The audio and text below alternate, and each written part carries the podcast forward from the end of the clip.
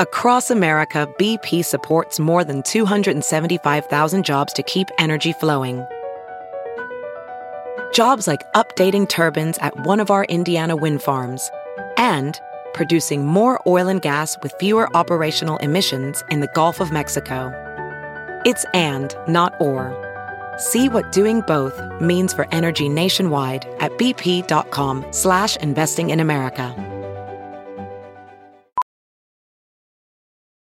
Professional welder Shayna Ford used VR training developed by ForgeFX to hone her skills as a welder. The more time that you spend practicing it, that's what separates a good welder from a great welder. VR training can help students like Shayna repeatedly practice specific skills. Virtual reality definitely helps because the more muscle memory that you have, the smoother your weld is. Explore more stories like Shayna's at meta.com slash metaverse impact.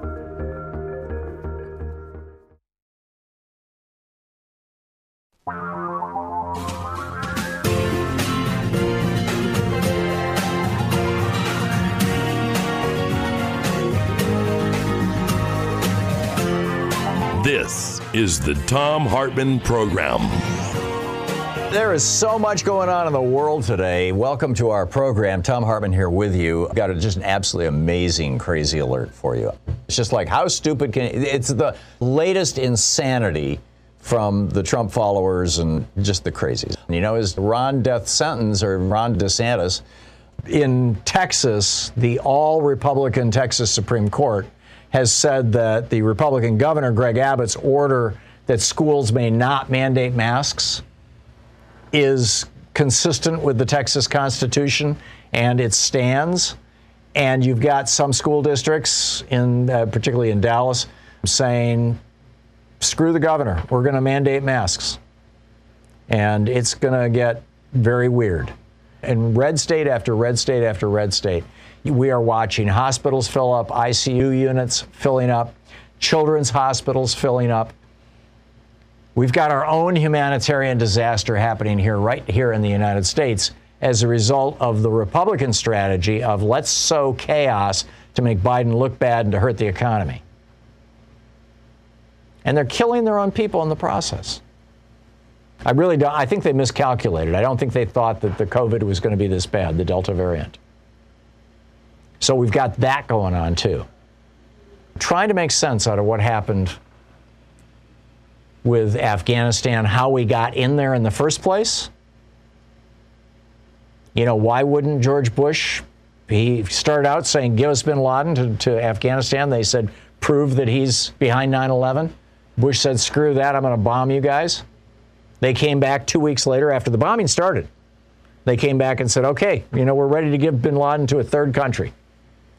Bush said, nope, I want a war. And here we are. Here we are. What do we do with this? How do we understand this? I wrote an op ed about mental illness, Donald Trump, and us as a society.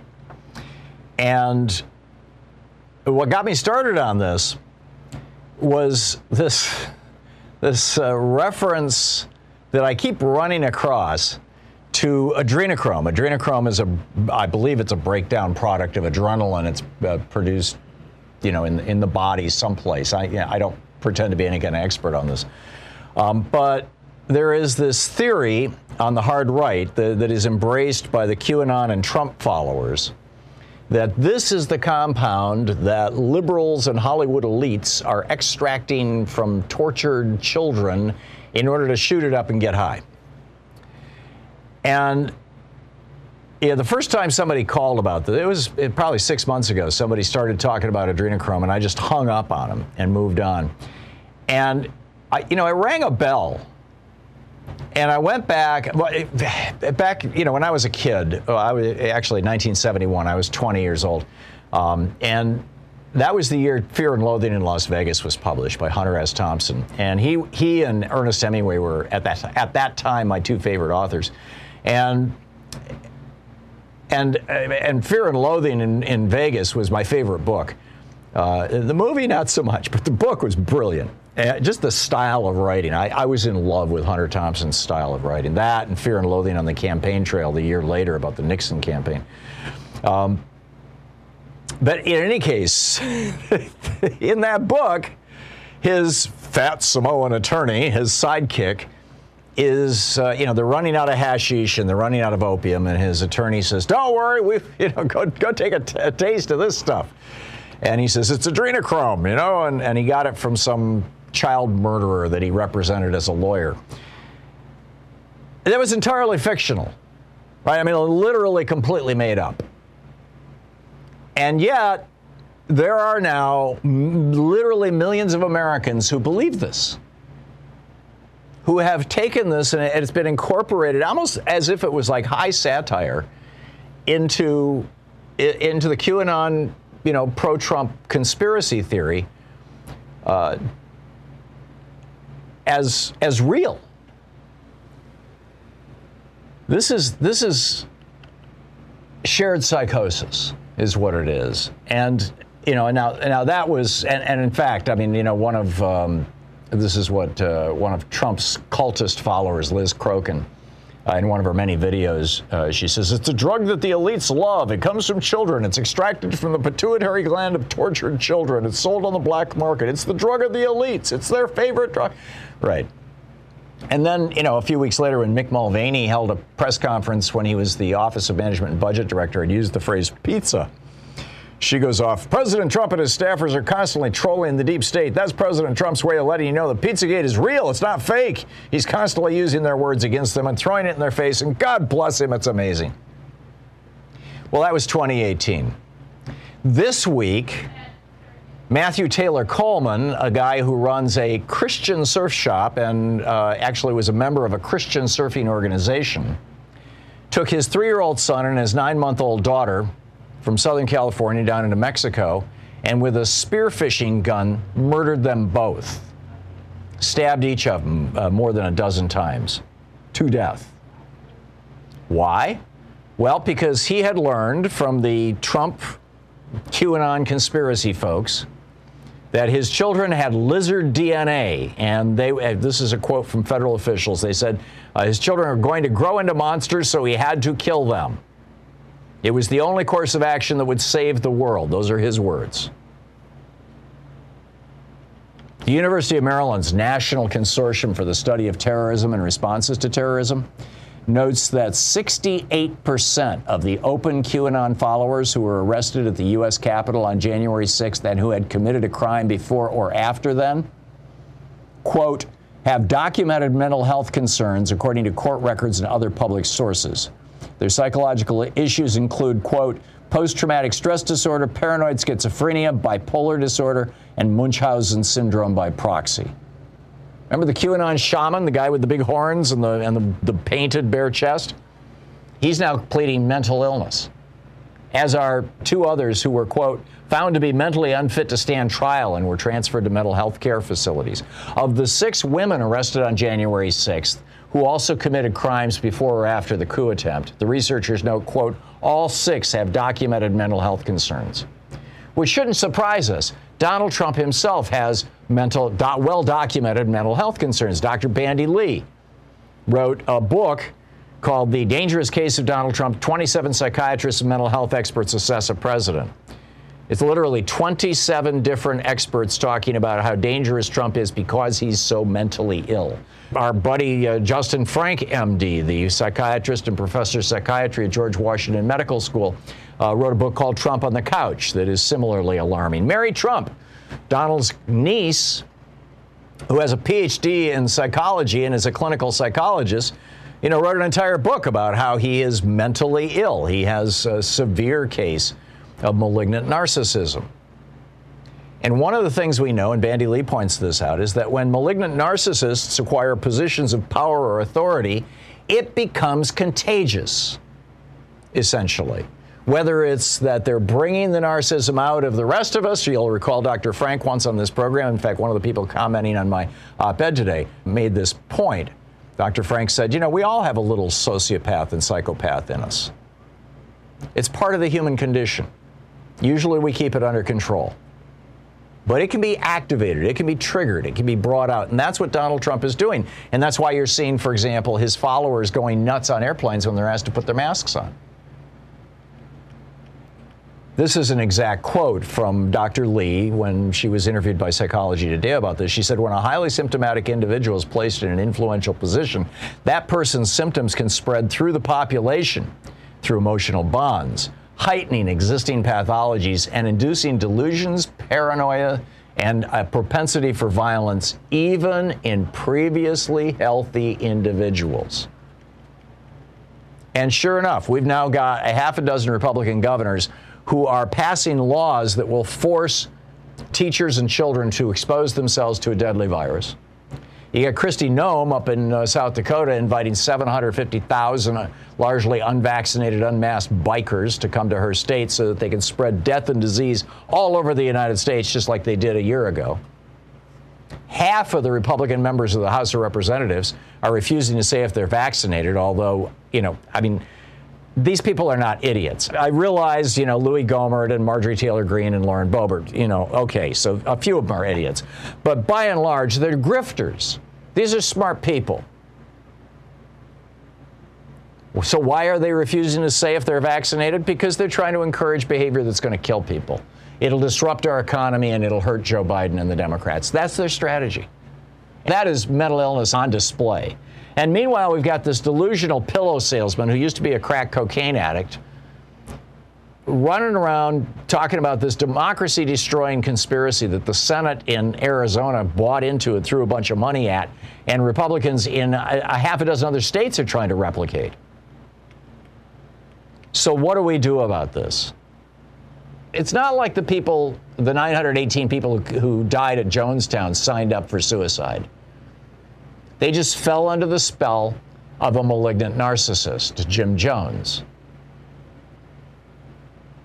And, you know, they got ground, they got wore down, or they became true believers.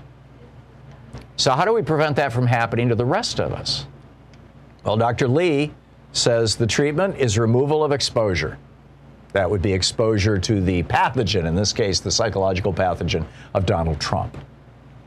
So, media needs to stop giving any serious real time coverage to him and his proclamations and instead point out as often and as clearly as possible that this man is a criminal, a hustler, a con artist, and genuinely damaged, genuinely mentally ill.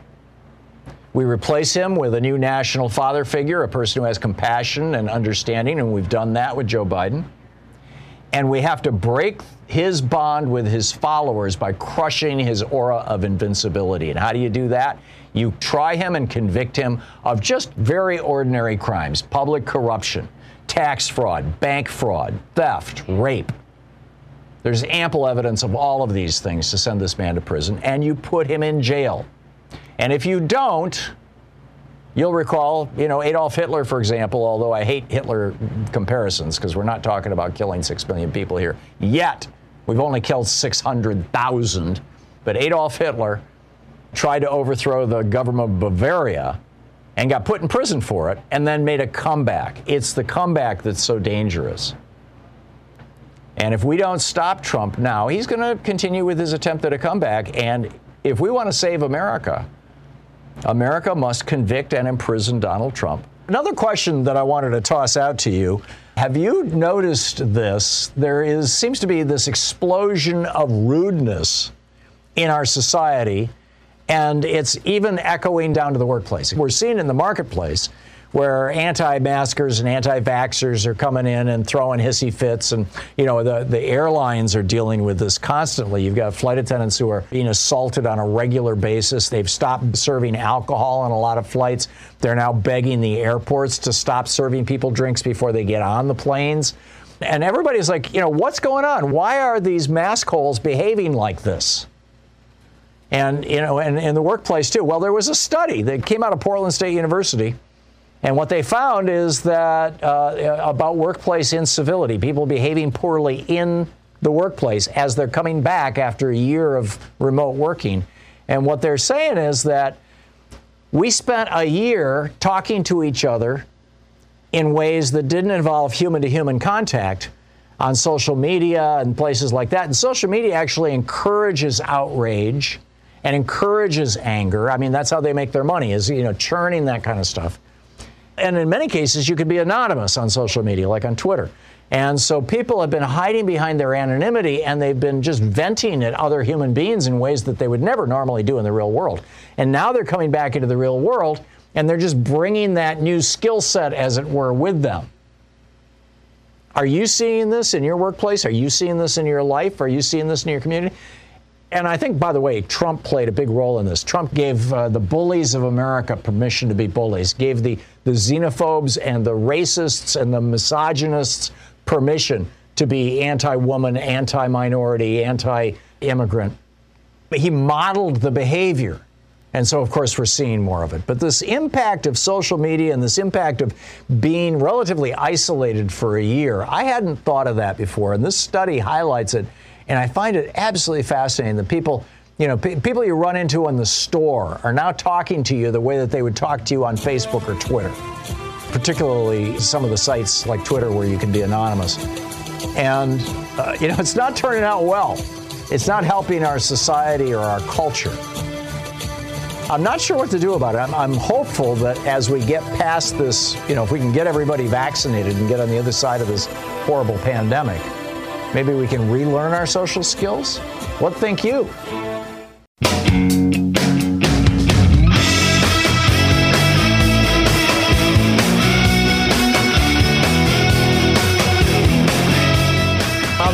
This is David Neiwert. He is an investigative journalist with Daily Kos, the author of Red Pill, Blue Pill How to Counteract the Conspiracy Theories That Are Killing Us. Another book, Alt America The Rise of the Radical Right in the Age of Trump. DailyKos.com or D Neiwert, N I W R T.blogspot.com or at Daily Kos on Twitter.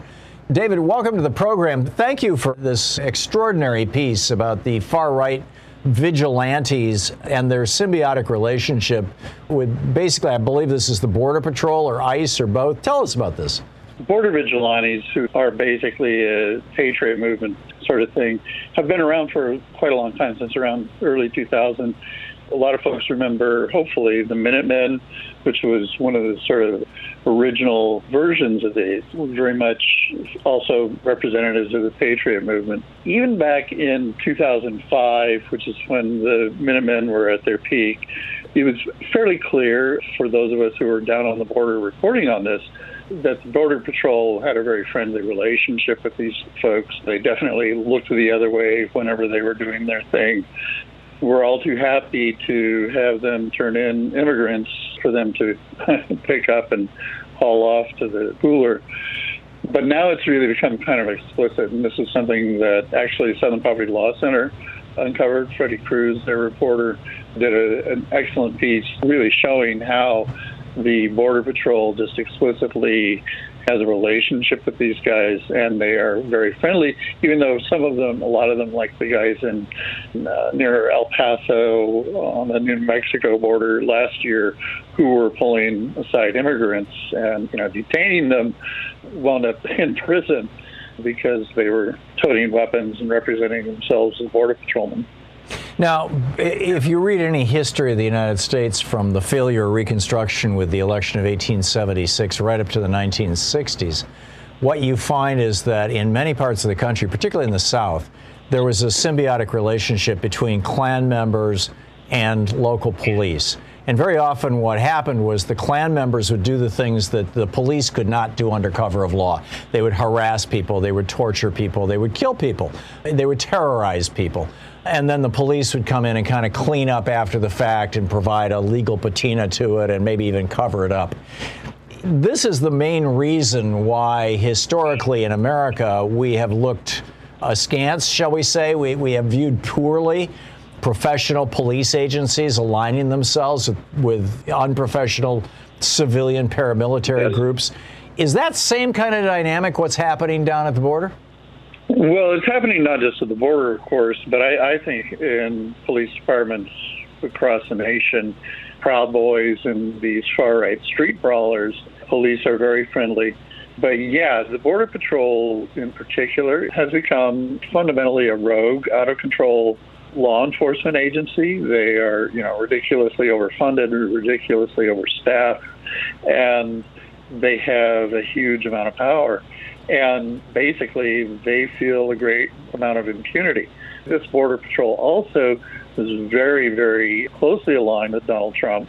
The Border Patrol Union was rabidly pro-Trump. Uh, I'm almost surprised they haven't taken to claiming that you know Biden uh, cheated to win the election. They, of course, immediately jumped on Joe Biden as president and claimed that they were part of the you know faction that was claiming that Biden was messing up on the border and was you know creating a crisis on the border, which of course was actually ridiculously overrated. Correct me if I'm wrong on this, but my recollection is that when Trump sent federal troops into Portland also, you know, some of the stuff around Washington, D.C., like, you know, clearing Lafayette Square, that he was using Border Patrol agents basically as his own private shock stormtroopers, eh, eh, eh, his own little SS uh, cadre. Am I misremembering that? There are actually private contractors for the DHS, which of course CBP is part of. Hmm. They had traditionally done the contract work with Border Patrol, yeah. Is the Biden administration taking any of this seriously, or are they just hands off on this? Right now, it's hard to tell. I mean, you know, there's, supposedly there's this initiative underway to weed the extremists out of the ranks of law enforcement, both in the the federal level and in the military, right? Mm-hmm. But there's been a tremendous amount of pushback on it, a lot of claims that they are making politically biased stuff. The problem is that they, you know, nobody wants to really fess up to the real dynamic that's going on here, which is that so many of these border patrolmen, as well as I think so many policemen, have become themselves politicized over the last 10 years not just politicized but radicalized. A lot of them believe these right wing conspiracy theories. A lot of them believe Donald Trump's disinformation. In law enforcement, it's really a problem because you know you've got at least half of the population that they are fundamentally biased against. Yeah. Sheriff Mack used to come on this. Richard Mack used to come on our program oh, yeah, I know years Richard ago. Mack. He was one of the Oath Keepers. He was one of the one of the big guys in the Oath Keepers, and they would talk about, you know, we don't recognize the federal government, blah blah blah.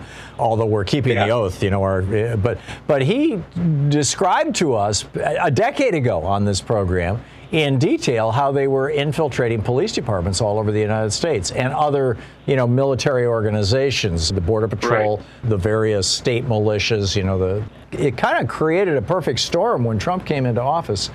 Is there anything that individual citizens, you know, the people who are listening or watching this program right now, can do to make their voices heard about their disgust of about this affiliation between right-wing white supremacist paramilitary yeah. groups and the Border Patrol? Well, I, I, will say that there is a ridiculous amount of tolerance in the sort of in the voting public for sheriffs who are CSPOA members. Uh, that's Richard Mack's organization, the mm-hmm. Constitutional Sheriffs and Peace Officers Association. Right. Yeah, there's a ridiculous amount of tolerance for it. With it's like people just go kind of shrug and say, "Oh, you know, it's constitutional. It's all wrapped in a flag. Must be okay." Right. Right. But that's that's not okay.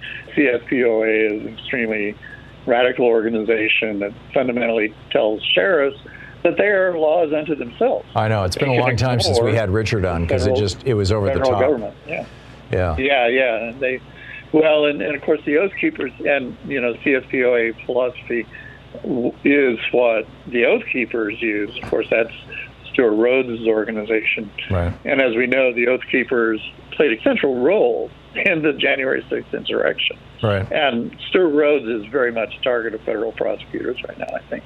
Yeah. Are there any federal prosecutors who are looking at this thing, you know, at this uh, this association going on down at the border? No, I don't think there is. That's why I think Hatewatch's reporting is so valuable. Yeah. Uh, because they really substantiated what we long suspected. Yeah. That you know there was this cozy relationship going on, and now it, it just seems like post-Trump or even during the Trump years, everything just went mask off. Everybody's just said, "Oh, I don't have to, I don't have to put up the pretense of plausible deniability anymore." You know, uh, right. we, we'll just go ahead and and say, "Yeah, we love, we love the border militias, you know, border vigilantes. They're great. They're our friends." But that's a, pretty much how they treat them. We have a lot of work to do. David Neiwert, dailykos.com, D-N-E-I-W-E-R-T.blogspot.com, Twitter, David Neiwert, and uh, at Daily Kos as well. Also, your book, Alt America and Red Pill, Blue Pill. Great work. Thank you so much. Quick math the less your business spends on operations, on multiple systems, on delivering your product or service, the more margin you have and the more money you keep. NetSuite is the number one cloud financial system, bringing accounting, financial management, inventory, HR into one platform and one source of truth. With NetSuite, you reduce IT costs because NetSuite lives in the cloud with no hardware required, accessible from anywhere. You cut the cost of maintaining multiple systems because you've got one unified business management suite. You improve efficiency by bringing all your major business processes into one platform, slashing manual tasks and errors. Over 37,000 companies have already made the move. So do the math. See how you'll profit with NetSuite. Now through April 15th, NetSuite is offering a one-of-a-kind flexible financing program. Just head over to netsuite.com slash Hartmann with two N's. netsuite.com slash Hartmann. That's netsuite.com slash Hartmann. Ophthalmologist Dr. Strauss has seen firsthand how the metaverse is helping surgeons practice the procedures to treat cataracts. Cataracts are the primary cause of avoidable blindness. He works with a virtual reality training platform developed by Fundamental VR and Orbis International to help surgeons develop the muscle memory they need. The result? More confident, capable surgeons. And even more importantly, patients who can see. Explore more stories like Dr. Strauss's at meta.com slash metaverse impact. Randy in Ottumwa, Iowa. Hey, Randy, what's on your mind today? The implementation, and I just want to touch this and set it aside on what's going on in Afghanistan and border or mistakes on the Biden administration, I believe. To the point, he may have made the right decision, but when I'm looking at it, as of all the debt from that it was accrued from, it would have been from 2001 on, uh, July of 2001 on that went on the credit card, all of that infrastructure over there, electronics, concrete for runways, all the two and a half trillion items. Bucks. Yeah, it was all borrowed. And when you borrow thirty thousand dollars on a vehicle, and you look at it and go, "Well, this isn't really what I want. I want something else." Do you just trash it and walk away from your investment, or do you look at it from a, including some humanitarian points, where we had an open society where people were actually civilized and who wanted to grow and who wanted to build a better society, but they were undermined and kneecapped. The military was undermined and kneecapped by Trump's haphazard involvement back in 2019. It was destined to fail, but I hate to see all the good that we did just get flushed down the toilet while we're still trying to pay it off. Yeah. I'm with and you. Uh, that's my point, sir. Yeah. Um, well, you made it very well, Randy. The next conversation we need to have after this current hysteria ends is what do we do going forward? Uh, do we exercise soft power or do we just turn Afghanistan over to China? China has already, it's in the news, it was in the Financial Times today.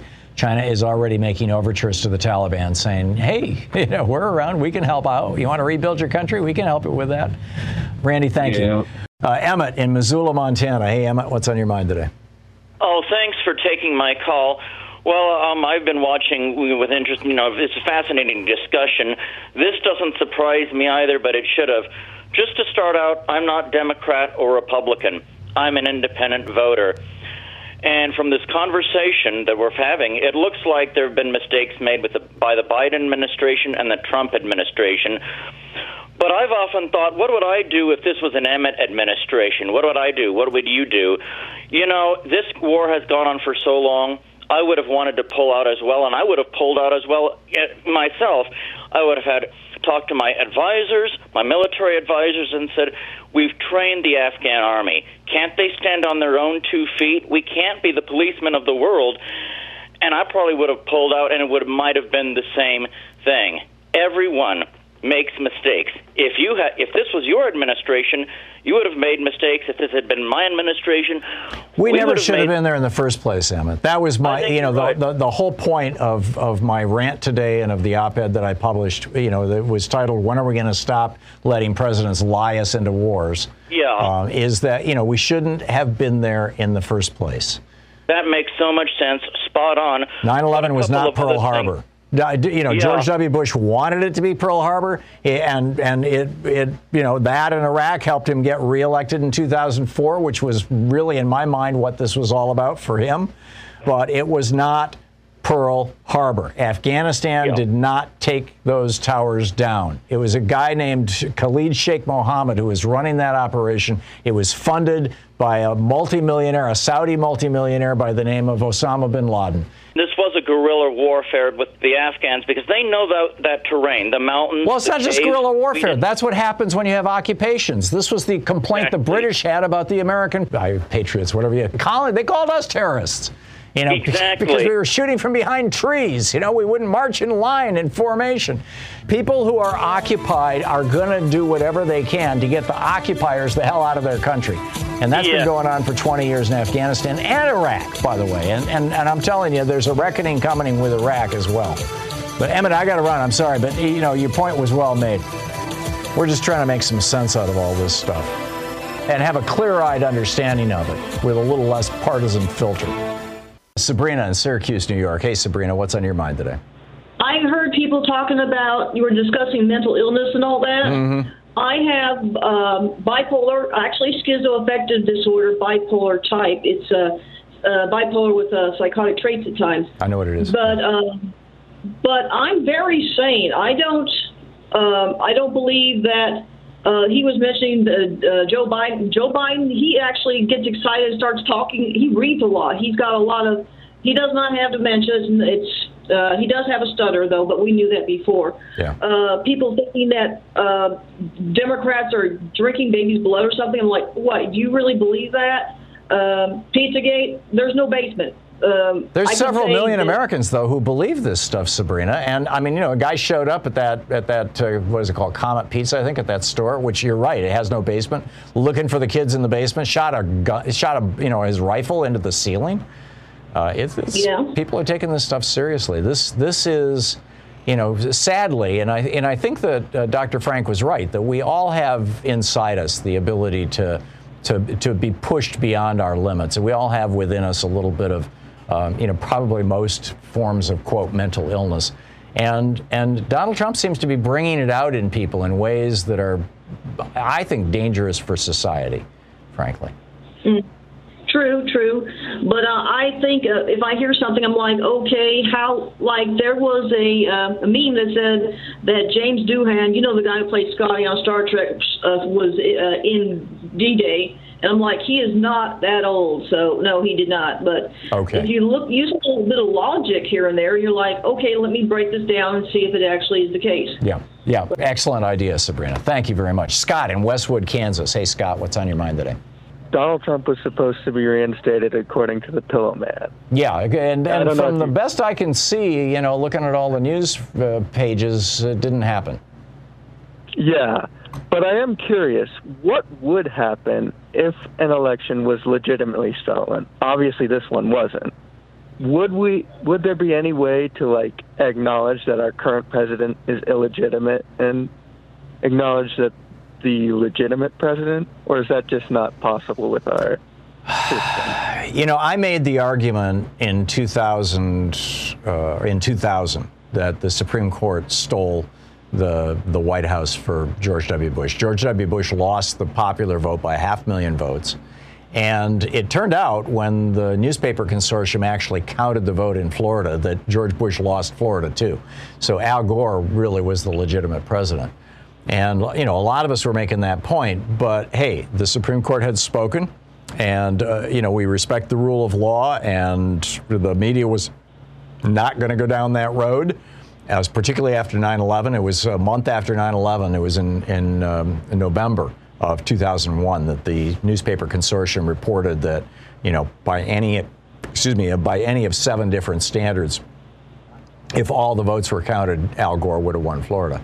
Um, but you know, mm-hmm. nobody wanted to touch it. Nobody wanted to to hurt George Bush in the middle of a national crisis. I get that. You know, the the, the yeah. I think it was I forget his name, uh, Schlem, Schlemberger or whatever his name. You know, the former publisher of the New York Times. He actually apologized for that. Um, mm-hmm. But I think going forward, it's going to be a very different dynamic. Uh, and, yeah. and and I, I also and uh, you know it's funny that they somebody updated my Wikipedia page after uh, Trump's election to say in 2004, uh, where's the effect of? I don't have it in front of me. Uh, in 2004, Hartmann argued that the election was stolen by, by electronic machines and things. Uh, I had my actually my concern, uh, just for the record, was uh, twofold. Number one, that uh, Ken Blackwell, who is the Secretary of State of Ohio, had done a massive voter purge just before the election, and it hit the, the, the cities with large black, black populations hardest. And so that I thought was problematic. And then number two, the the uh, state of Ohio, if the news reports are accurate, and I may be wrong on this, and and the reports may be wrong. Um, I, I, to the best of my knowledge, it's never been thoroughly investigated. But you know, they had backed up their election systems to a server in Kentucky. If that's the case, well, you know, but but but my point is, I you know, nobody wanted to nibble on that one either. And mm-hmm. uh, but I think going forward, there's going to be a whole lot more attention paid to cons- to, to, to people Maybe. I mean, maybe maybe it'll become really toxic to say the election was stolen from from me. Yeah. Which might which might make it easier to steal an election. Yeah. I, I know you said know. a lot that Eisenhower was the last legitimate elected president. Oh, I've been making that case for years. But that's Yeah, I've seen your yeah. show a lot and I've yeah. seen you make yeah, but that that's based on you know I mean stuff that's fairly easily documented. That I don't get into the John Kerry election. I mean you can document the 2000 yeah. with George W. Bush, um, and Jeb. Yeah, and and yeah, and Jeb and everything else. Uh, you can get into you know Reagan cutting a deal with the Iranians. That's a matter of the public surprise. record, right? The October surprise. You've got Nixon committing treason with South Vietnam, asking them not to go to the Paris peace talks and blow up, you know, Humphrey and, and LBJ. Wasn't that another October surprise? Yeah, it was. It was. In fact, uh, you know, he, this is uh, Lyndon Johnson talking about this with the guy who was then the uh, Senate Majority Leader, Everett Dirksen, the Everett head Republican Dirksen. in the in the Senate. Here's the latest latest uh, information we got.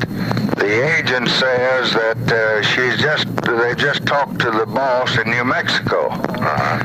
and that he says that you must hold out, just hold on until after the election we know what Thieu is saying to them out there. Yeah. We're pretty well informed on both ends. Now, I'm reading their hand, Everett. I don't want to get this in the campaign. That's right. And they oughtn't to be doing this. This is treason. I know. I know. but they, you know, Nixon pulled it off. It worked for him. Yeah. So, yeah, Scott, uh, you know, going forward, we'll see. Uh, thanks a lot for the call. I appreciate it. Bill in Richmond, Virginia, it says, You want to disagree with me about moderate Dems? What's that? Uh, yes, sir. I, I'll tell you why, because I've thought this all along. Is uh, oh, there's been this comparison in the past to, uh, of FDR and LBJ over Biden, or President Biden. Well, both of them had rather what I call massive mandates. Uh, you know, he, uh, in Congress and also the popular vote. Yeah, you're absolutely and, right. And I don't see President Biden. Uh, I mean, uh, you know, no one has ever, and it can't all be gender, uh, uh, uh, how gerrymandering, but if the, if the House, gerrymandering helps. You've got about 20 seats in the in the House that would not be Republican if those states weren't gerrymandered. You know, you've got states like okay, North Carolina and Pennsylvania that, then Wisconsin that overwhelmingly statewide vote for Democrats and vote for Democrats for the House. And yet, in each one of those states, you've got uh, congressional delegations that are heavily weighted toward the Republicans.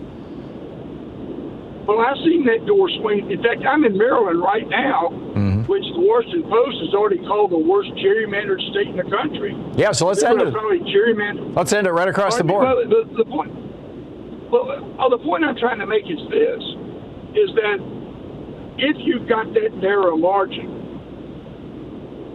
and why can't these how moderate Democrats have this position. They uh, can. Uh, they do. I disagree with them. But yeah, I think they are sellouts. Oh, who are they selling out to? They're selling out on behalf of the people who don't want their taxes raised to the tune of three and a half trillion dollars.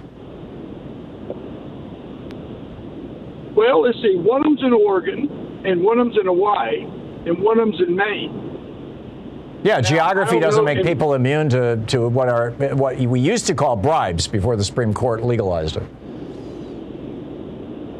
Well, okay, in that case, then, one of the things is you're talking about people that don't want their taxes raised. Well, I see that one of the things they're pending or working on it is to take the cap off on mortgage interest. Now, who's that going to benefit? That's going to benefit anybody who has over ten thousand dollars in state, uh, you know, in in uh, uh, state taxes, basically. Um, the median value of a home here in Portland, Oregon, for example, is around four hundred seventy thousand dollars. Um, so you know that's that's roughly for you know property tax wise, that's between six and ten thousand dollars right there for most people. You know, for your your median value home in Portland. And what Trump did is he set it up so that, and that's true, by the way, most of your larger cities, which is mostly in your blue states, that you know your home values are higher than they are in rural areas like Wyoming or you know West Texas or whatever, and as a result, people can't deduct from their federal taxes the taxes that they're paying to the state. And it was done specifically to screw the blue states. I mean, you know, they, they the Republicans how bragged come- about this. Okay, okay, point well taken, except for this. The third highest property tax state in the country is Texas. Because I know, they have Right, there. because they because they have no state income tax. The same thing with with the, the state of Washington. There's no state income tax, so they have to get the money someplace, so they get it out of property taxes. And you're right. There are you know the people who are living in Texas in you know homes that are worth more than five six hundred thousand bucks. Uh, I'm guessing. I, I don't know where the tax, you know, I know where they work here in Oregon. I don't know Texas, but, you know, are, are, are going to get screwed by this. But those are the people who live in Houston, Dallas, and San Antonio, which are blue areas. So the Republicans, are, you know, I think they're fine with it. Well, uh, well, well aside with that point, this? Do you think that there's anything wrong with the standpoint, except for this tax situation, about the Democrats? But because the progressives basically have their agenda also that they're pushing for. Sure. Yeah, everybody has their agenda. I, you know, um, what I'm saying, I'm speaking specifically to this one particular issue that these nine Democratic members of the House of Representatives just threw a monkey wrench into passing that $3.5 trillion bill. And I believe it's because it is funded by raising taxes on rich people. Patrick in East Lansing, Michigan. Patrick, you are on the air. I just wanted to mention three things that I'm finding missing from the New York Times and Washington Post coverage. That is that, well, not the Washington Post, but the Vietnam syndrome. I know you know what that means, where we all said under Reagan that we got to be ready to fight these imperial wars again.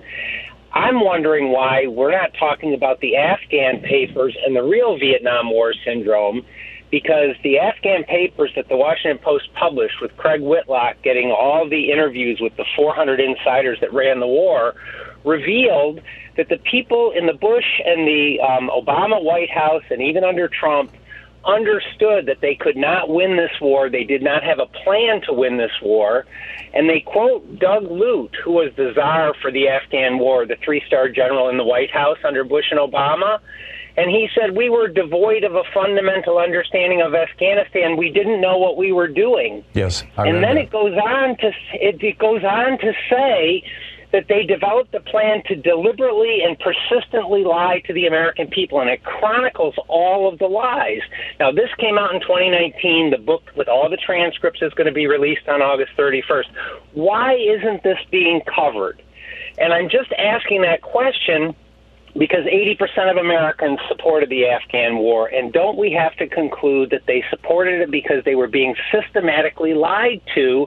And isn't Bush's, uh, Biden's surprise over the collapse of the Afghan army just the collapse of those lies?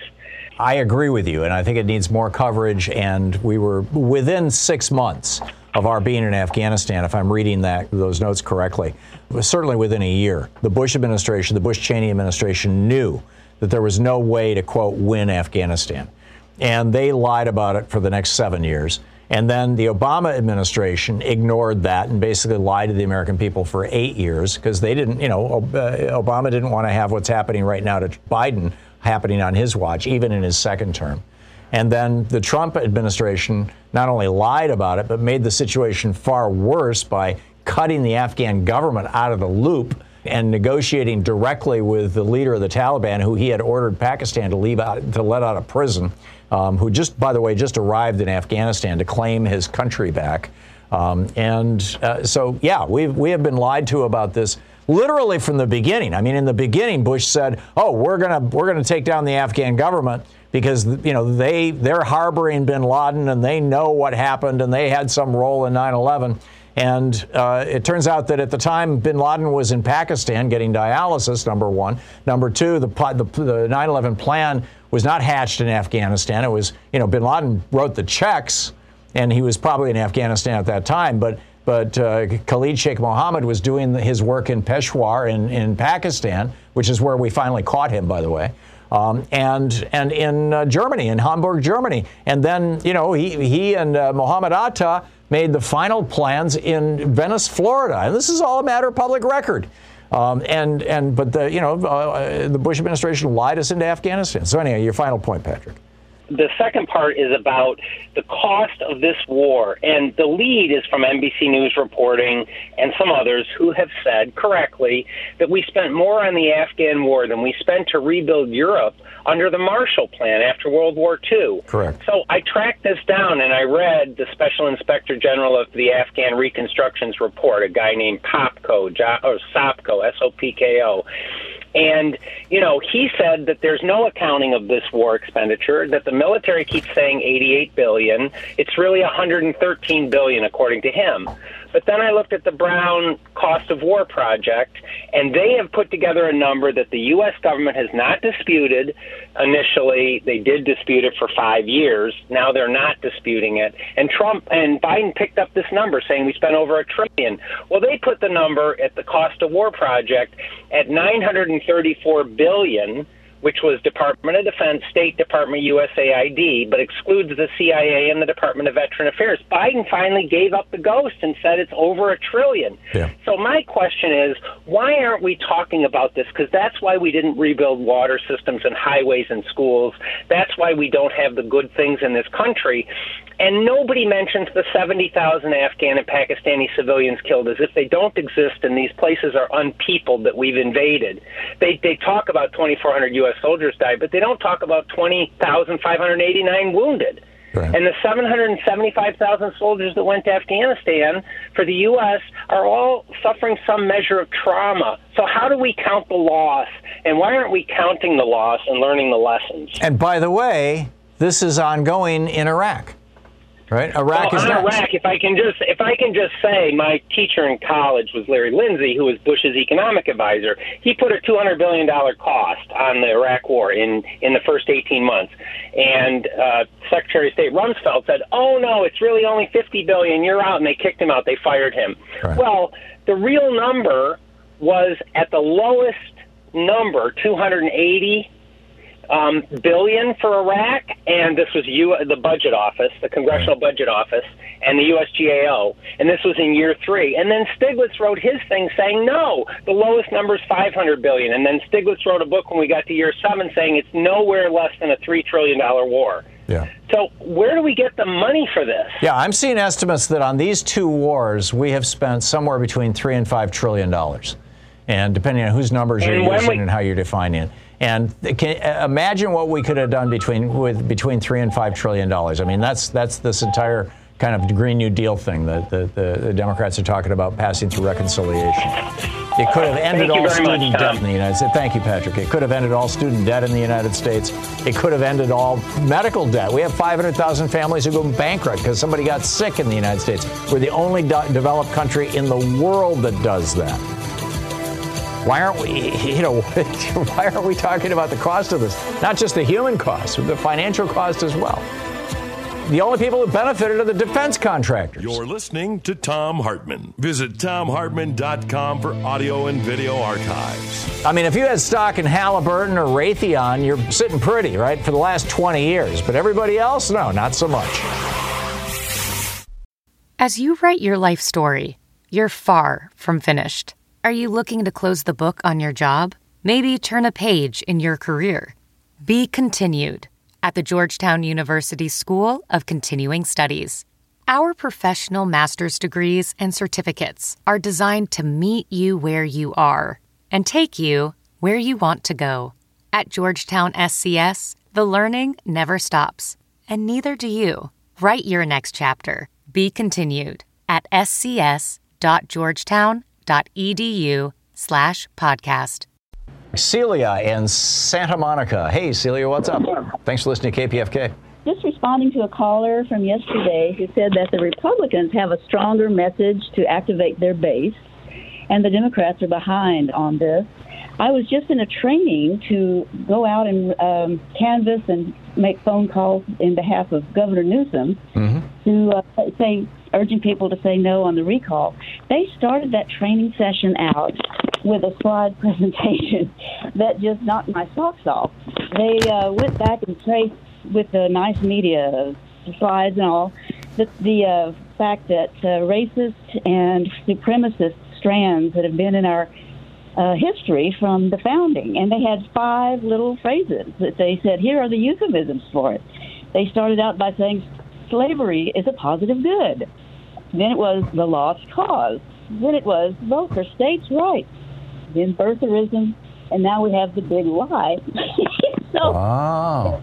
Yeah, and the positive, positive uh, good, by the way, was John C. Calhoun. That was the argument he made on the floor of the Senate uh, in defense of slavery and in defense of the filibuster. So then they went all positive training us the rest of the evening, but they started out with that one, and man, we were paying attention after that. I can, I can imagine. I can imagine. Celia, so that's what you called about. You wanted to share that with us? Just that. Yeah. Thank you very much. That that that was uh, that was brilliant. I appreciate it. David in Los Angeles. Hey, David, what's on your mind today? Well, this is kind of ironic because I wanted to talk about the roots of evangelicalism. I got this from uh, the uh, American Theocracy, the section about uh, religion by uh, Kevin Phillips, and it's very interesting because the playbook. I'll get you, uh, basically the evangelical evangelical playbook after the war was, or during actually the last two years of the Civil War, was set up by the ministers who realized that they were going to lose, so they started framing it in biblical terms and. You know, they were baptized. So, so David, forgive the interruption, but I'm looking at the clock. I've got 30 seconds. What do we do about this? Well, I think I, I, I can't explain it as well, but I think people should realize that if there's still, they call it about the backward glance, the lost cause, all of these things date back to that time. That was the original, you know, start of the evangelical movement. So it's the same playbook.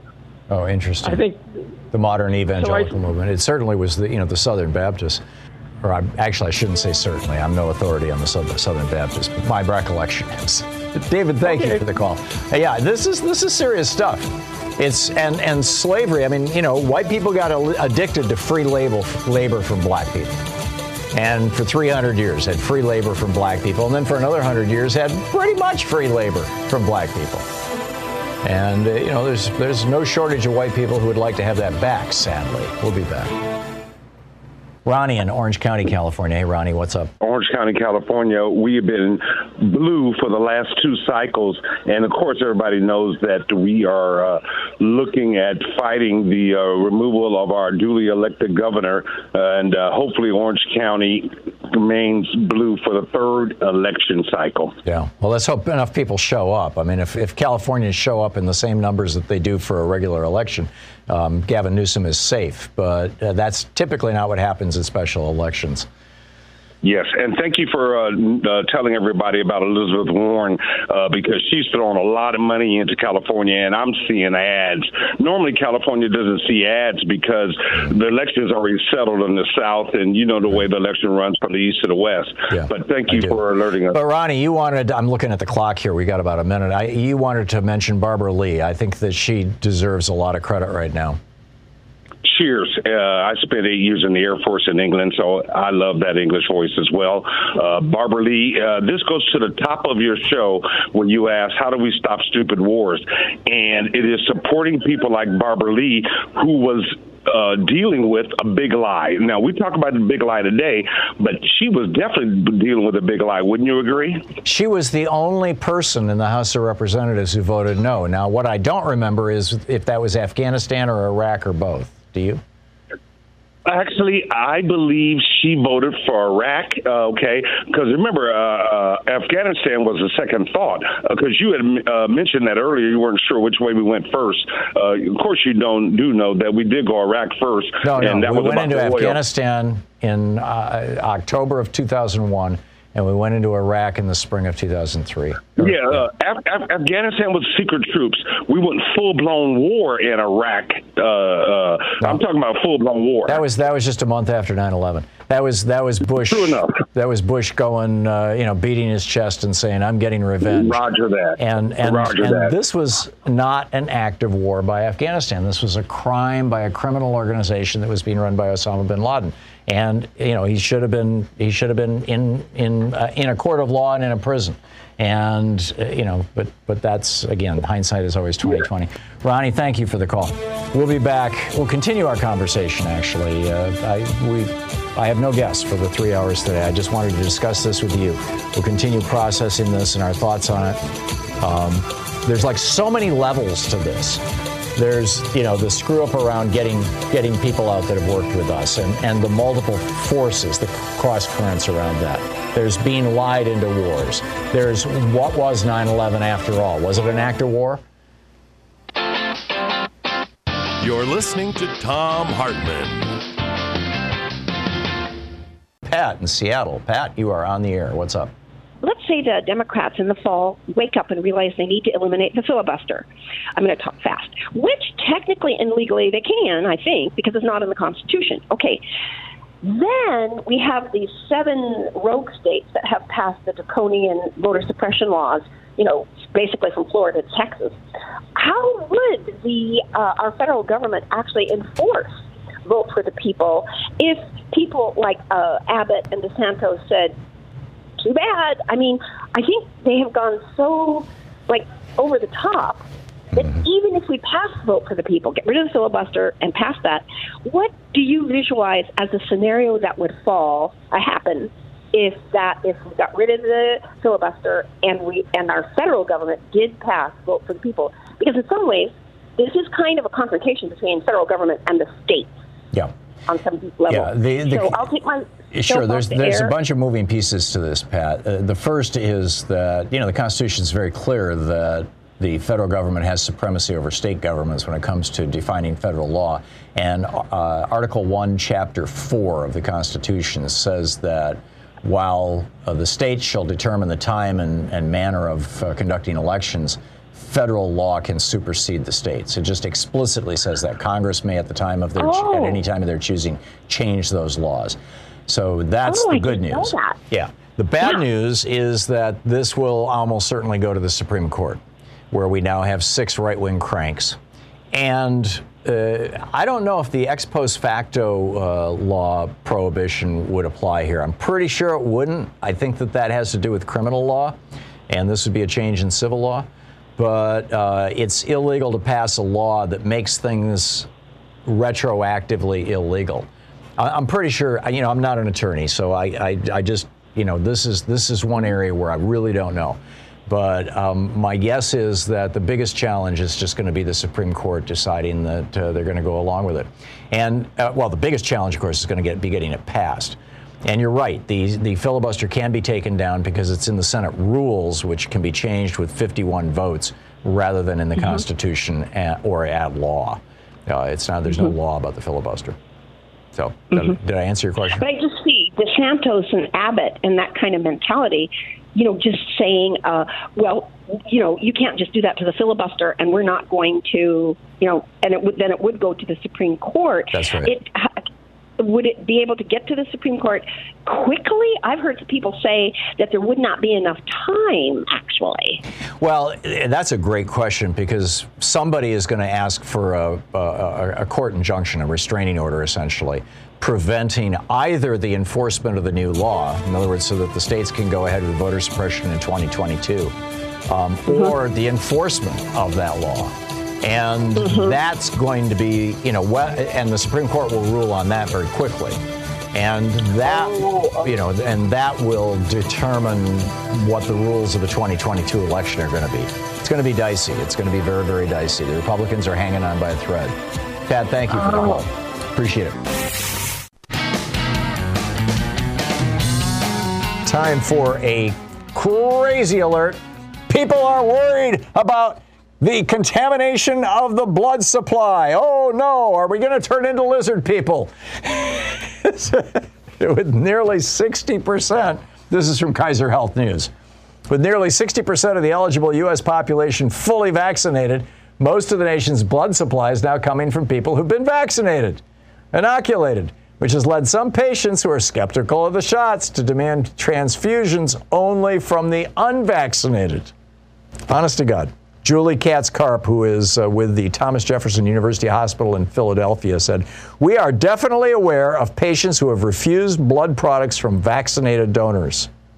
Emily Osment, American Red Cross spokesperson, says that her organization, the Red Cross, has fielded questions from clients worried that vaccinated blood is going to be tainted. Right. The latest crazy conspiracy theory. It is, as I said, it is crazy. Uh, but here we are. I mean, you know, it's America and Facebook and all that kind of stuff.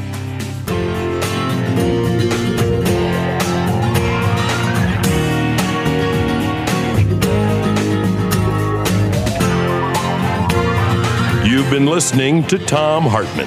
For audio and video archives, visit thomhartmann.com.